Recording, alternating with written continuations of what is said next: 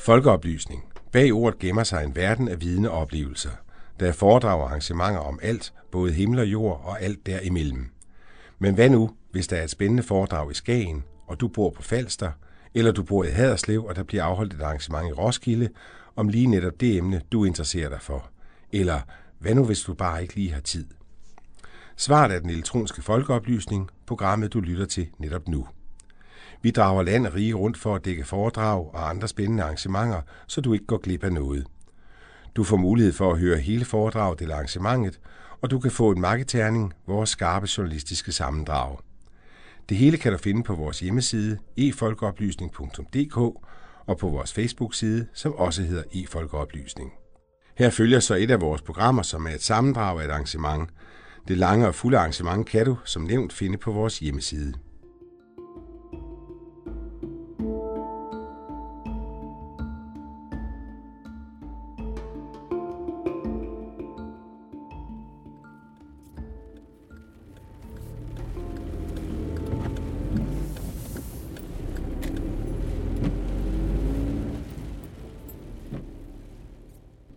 Jeg kører på en landevej i mørket.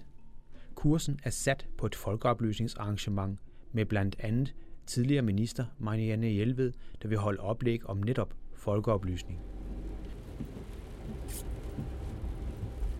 I lyskejlen for ude kan jeg nogenlunde skimte, hvordan vejen bugter sig. Det får mig til at tænke på det efterhånden noget slidte billede med, at vejen forud repræsenterer fremtiden, mens vejen, jeg har tilbagelagt, så er fortiden hvis vi skulle blive i den metafor, så er folkeoplysning måske selve for- og baglyset, når jeg tænker, inden jeg skyder den slags tanker ned. Det er måske for plat. Dog har folkeoplysning været en farbare vej for mange, der har et ønske om mere viden, end der i rigtig mange år. Staten har allerede fra et tidligt tidspunkt givet støtte til forskellige dele af folkeoplysningen. I skoleloven af 1814, et år efter staten faktisk gik bankrot, var det for eksempel indskrevet, at lærerne skulle tilbyde undervisning til dem, der var færdige med skolen, men som ønskede at blive bedre til at regne og skrive.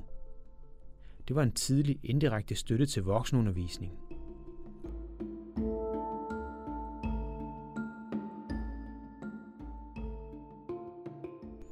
I 1896 kom aftenskolerne på finansloven, og allerede i 1930 blev der vedtaget en lov om tilskud til aften- og ungdomsskolelærer. Over hele landet bliver der i dag konstant udbudt aftenskolekurser. En landsdækkende undersøgelse fra 2016 viser, at 12 procent af danskerne det seneste år har været på aftenskole. Det svarer til 684.000 mennesker. Men folkeoplysning er meget mere end bare aftenskoler. Det er for eksempel også højskoler og folkeuniversitetsforedrag. I 2014 deltog 159.238 personer i sådan et. Så hvis man slår alle de aktiviteter sammen, så anslår Dansk Folkeoplysnings Samråd forsigtigt, at det samlede antal deltagere er 1,8 millioner om året.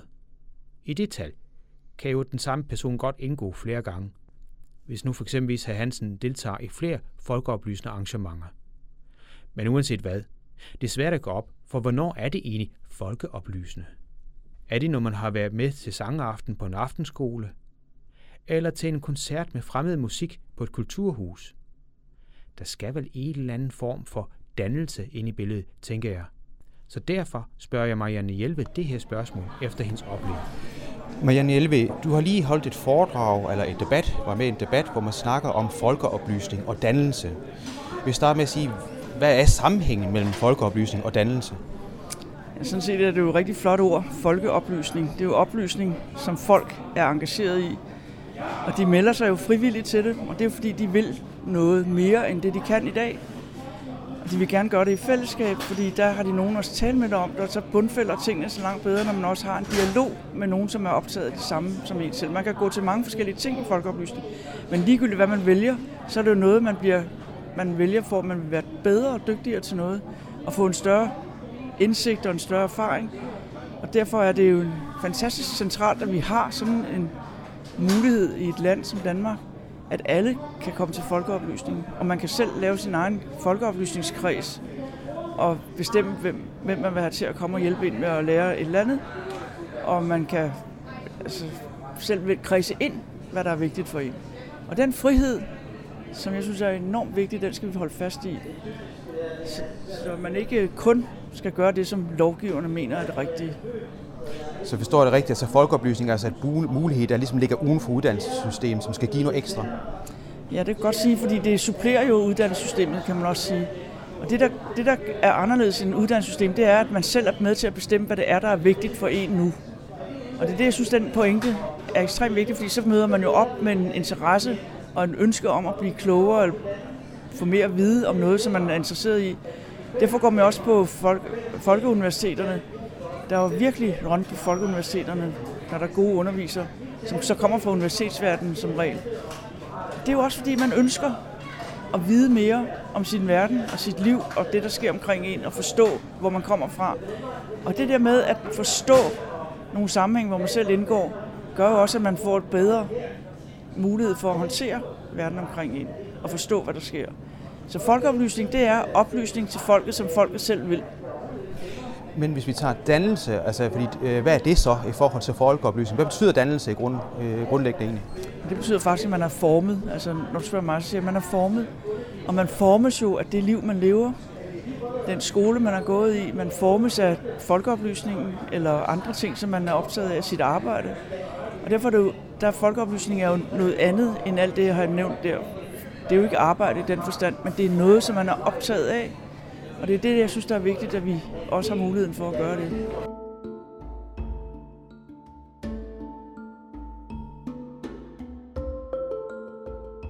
Sådan siger altså Marianne Hjelved. Hun er oprindeligt uddannet folkeskolelærer, men blev medlem af Folketinget i 1987 og har blandt andet været kultur- og kirkeminister. Begrebet folkeoplysning viser en analyse lavet af Coop, at fire ud af fem danskere kender til. Men undersøgelsen viser også, at danskerne hver især har forskellige opfattelser af, hvad begrebet reelt dækker over. Men det er ofte noget med begreber som demokrati, samfundsdebat og aktiv medborgerskab. Hvis vi tager tilbage til begyndelsen af folkeoplysningen, så er demokrati også ret centralt. Med Grundtvig og højskolebevægelsen blev ikke mindst forståelsen af folkets historie central, gennem fortælling om, at danskerne selv skulle folket, som her mest var tænkt som bønderne, udvikle sig til selvstændig oplyste borgere i det nye demokrati. Det var således en folkeoplysning, der havde fokus på nationen som helhed og det danske. Fra folk til folket. Det var dengang. Men hvad med i dag? Jeg husker tydeligt en samtale, jeg havde med en borgmesterkandidat fra Venstre i Middelfart. Da ordet folkeoplysning dukkede op, gabte hun tydeligt og højlydt og fortsatte med ordene, kan du høre, hvor støvet det her ord lyder? Nu er det godt nok heller ikke et ord, jeg hører tit, så borgmesterkandidaten har måske en pointe. For hun står ikke alene med kritikken op, at folkeoplysning er et ord, der især tiltaler den ældre generation. Det får mig til at spørge Marianne Hjelved det her spørgsmål. Selve ordet folkeoplysning har været kritiseret, fordi der er mange unge, der ligesom forbinder det med et eller andet med, at nu skal jeg oplyse dig om, hvad du skal tænke, agtigt noget. Øh, hvordan har du det med ordet folkeoplysning i nutiden? For jeg er godt klar over, at i datiden, der, der gav det jo god mening, men gav det stadigvæk øh, mening i nutiden? Ja, det synes jeg, men jeg kan godt forstå, at de unge siger sådan, fordi det virker jo sådan som et gammeldags ord. Det er jo ikke noget, vi går rundt og bruger til dagligt. Men øh, og jeg ved ikke, om man kan finde noget bedre. Jeg synes bare, at øh, det, jeg selv så godt kan lide ved det, det er, at det folket er med. Folk bestemmer selv. Og det er, den, det er det, jeg synes, der er værdien. Og det synes jeg, man skal prøve at forklare de unge, at de har en kolossal frihed til selv at bestemme, for de er jo også folket. Og det skal man være stolt af. De er med det danske folk og det europæiske folk og verdensfolket, om man så må sige. Det skal de jo tage til sig. Og så skal de jo være med til at forme den verden, som de selv skal vokse op i og leve i. Nu nævner du, at man er både dansk borger og europæisk borger og verdensborger. Og jeg ved, du har snakket om det her før, men jeg bliver lige nødt til at spørge igen. Kan man godt være alle tre ting? Ja, det kan man faktisk godt. Altså, der er jeg kender ikke nogen unge, som ikke er optaget af verdensmålene og vores miljø og den fremtid, vi har foran os, de udfordringer, der er. Det, det er virkelig noget, der fanger os de unge. Er rigtig mange unge i hvert fald. Det er jo verdensborger-tankegangen, fordi det nytter jo ikke noget, at Danmark er det mest rene land i verden, hvis verden omkring os ikke er ren. Og derfor er det jo et fælles menneskeligt anlæggende, og det er fælles verdensanlæggende. Det fortæller vi også om verdensmålene. Så det, det synes jeg er et rigtig godt eksempel på, at vi er verdensborgere, fordi vi skal også tage hånd om det miljø, der er i USA og Rusland og alle mulige andre steder, fordi det er en del af vores miljø. Der er ikke, vi kan ikke tage nogle vinduer og lukke ned omkring Danmark, så vi er fri for det snavsede miljø uden omkring os. Så verdensborgere, det er vi. Vi er også europæiske, fordi vi er født ind i et demokrati, som har sine rødder i Europa. Vi er født ind i, i Danmark, har vi kristendom som folkekirkens religion. Vi behøver ikke være medlem af folkekirken, vi vokser bare op i et land, som har rødderne, også i Mellemøsten, i den øh, tro, som kirken nu formidler i Danmark, eller mange kirker formidler. Vi har også andre trosamfund selvfølgelig, men det er en del af vores kultur, og det er en del af den europæiske kultur. Og det synes jeg, vi også skal tænke over. Vi er ikke løsrevet fra resten af verden. Vi er faktisk aftager af en masse af det, der sker rundt omkring i verden, og er sket. Ja, og det græske samfund med, altså før kristens tid også. Øhm, jeg tænker så på, hvis der er jo nogen, der så siger, hvis man, hvis man går meget op i sin nationalitet, så er man jo nationalist, og det er der nogen, der ikke kan lide, og nogen kan godt lide det. Det er blevet sådan et, et debatord faktisk i virkeligheden.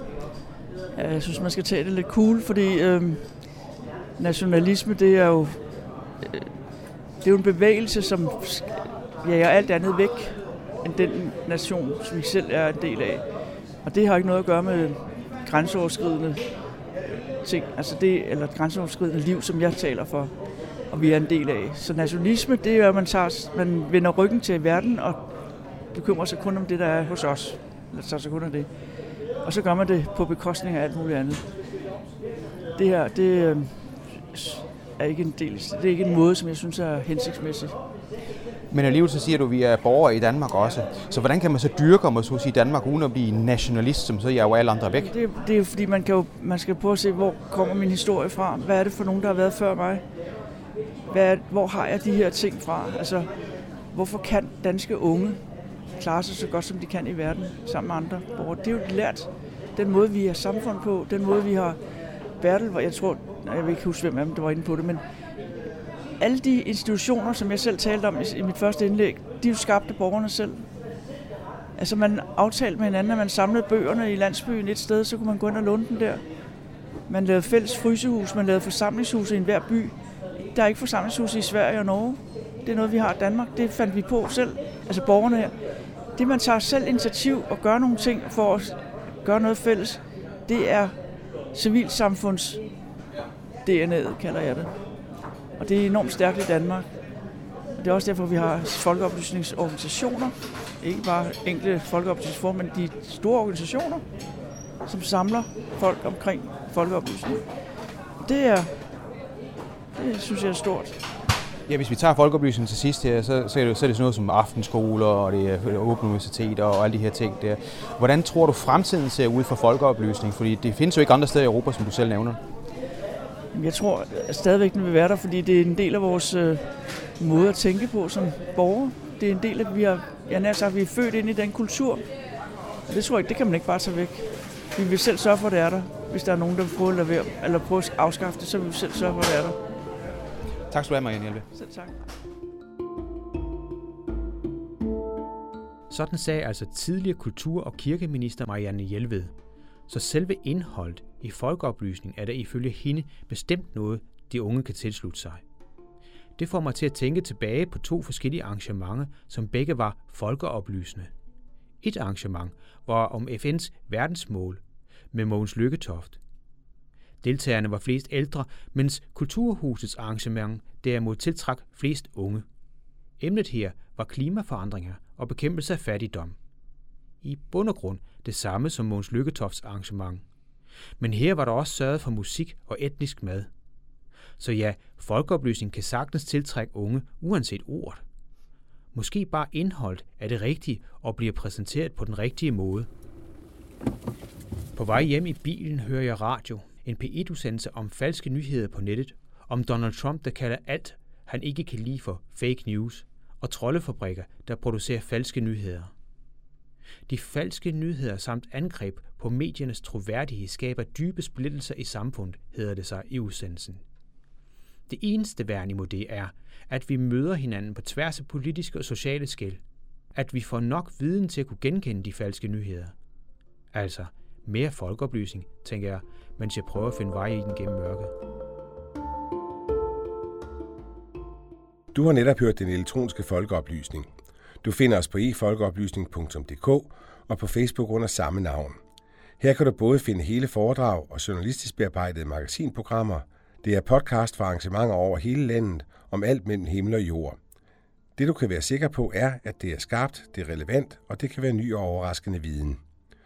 Journalist Jan Simmen har stået for redigering og tilrettelæggelse, og det er Radio Mælkebøtten, der har produceret lyden.